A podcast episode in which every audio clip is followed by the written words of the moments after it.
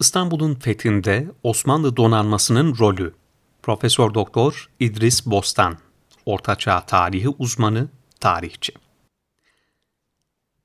İstanbul'un fethi için kesin kararını veren Sultan II. Mehmet, kendisine gelen Bizans elçilerine "Gidiniz efendinize söyleyiniz. Şimdiki Osmanlı padişahı eslafına asla benzemez. Şimdi benim iktidarımın vasıl olduğu yerlere onların amali bile yetişmemiştir." derken kendine ne kadar güvendiğini gösteriyordu önemli deniz yolları üzerinde bulunan İstanbul'un kuşatılması için güçlü bir donanmaya ihtiyaç olduğundan padişah gemi yapım işleriyle de yakından ilgilendi. İstanbul'un kuşatması Fatih, önce Yıldırım Bayezid'in İstanbul'u kuşatmak için yaptırdığı Anadolu Hisarı'nın karşısına Rumeli Hisarı'nı yaptırarak Karadeniz'e geçişi kontrol altına aldı. Böylece Karadeniz'den İstanbul'a giden ticaret yollarının hakimiyetini ele geçirmiş oluyordu. İstanbul'un fethi için Edirne'de büyük topların hazırlanması emrini veren genç hükümdar, kaptanı Derya Baltıoğlu Süleyman Bey'e Gelibolu'da yeni bir donanma kurmasını istedi. Osmanlı ordusu Edirne'den İstanbul'a doğru harekete geçtiği sırada 350-400 gemiden oluşan ve kürekçiler hariç 20 bin deniz askeri bulunan Gelibolu'daki donanma da İstanbul'a doğru yola çıktı. 6 Nisan Cuma günü başlayan kara kuşatmasının üzerinden henüz bir hafta geçmemişti ki 150 parçalık Osmanlı donanması Beşiktaş ve Salı Pazarı önünde toplandı. Baltoğlu Süleyman Bey'in idaresindeki bu muhteşem donanmanın geçişini surlar üzerinden seyreden Bizanslıların maneviyatları bir kat daha kırıldı. Çünkü Bizans ilk defa ciddi bir şekilde denizden kuşatılıyordu.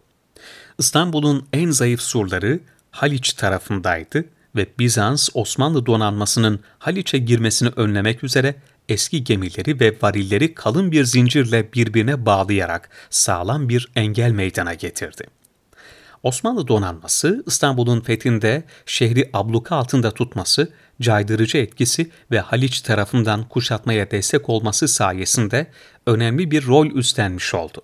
Çünkü daha önceki kuşatmalarda şehir denizden kuşatılmadığı için deniz yoluyla dışarıdan gelen yardımlar da önlenememiş ve bu yüzden Bizans her zaman dışarıdan yardım alabilmişti. Bu defa 2. Mehmet kara kuşatmasının başladığı ilk günden itibaren donanmayı İstanbul sahillerine yerleştirdi ve kaptanı Derya Baltıoğlu Süleyman Bey donanmasını bugün kendi adıyla bilinen Rumeli Hisarı'nın yanındaki Balta Limanı'na demirleyerek burayı üs edindi. Osmanlı donanmasının 9 Nisan'da Haliç'e girmek için yaptığı ilk teşebbüs sonuçsuz kaldı. Karada toplar şehir surlarını döverken donanma da İstanbul'u ilk defa deniz tarafından kuşatmış oldu. Baltoğlu Süleyman Bey önce Büyük Adayı fethetti. Nisan'ın 20'sinde Ege Denizi'nden Bizans'a yardım getiren, içi asker ve mühimmat dolu 3 Ceneviz kalyonuyla bir deniz savaşı meydana geldi. Fatih bu gemilerin Haliç'e girmesine engel olunmasını emrettiği halde Yedi Kule ile Langa arasında cereyan eden bu deniz savaşının kendi donanması aleyhine döndüğünü görünce çok kızdı. Bu sırada çıkan bir rüzgar sayesinde gemiler hızla uzaklaşarak Haliç'e sığındı. Bu hadiseden çok rahatsız olan padişah, Baltıoğlu Süleyman Bey'i öldürtmeyi bile düşündüyse de bazı devlet adamlarının araya girmesiyle azzederek yerine Hamza Bey'i tayin etti.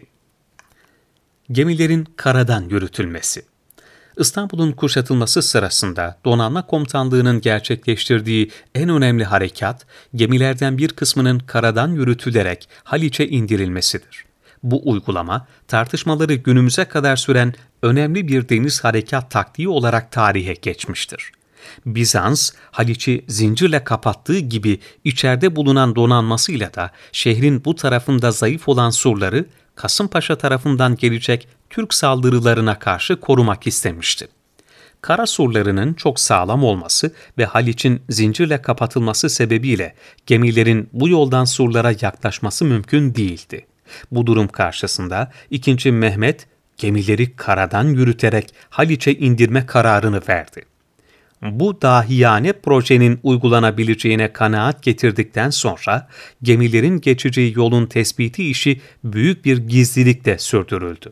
Nihayet gemilerin geçeceği güzergah gemilerin taşınmasına uygun hale getirildi.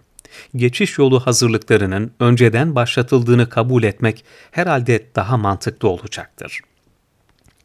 Kuşatma sırasında her iki tarafta bulunan görgü şahitlerinin verdiği bilgilere göre gemilerin yürütüldüğü güzergah Tophane Kasımpaşa arasıydı.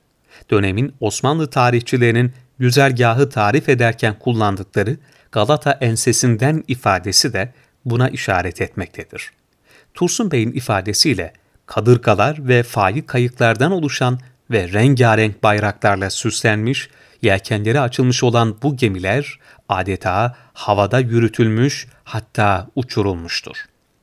22 Nisan sabahı farklı büyüklükte 70 civarında Osmanlı gemisinin Haliç'e indirilmesi Bizans'ı çok şaşırttı.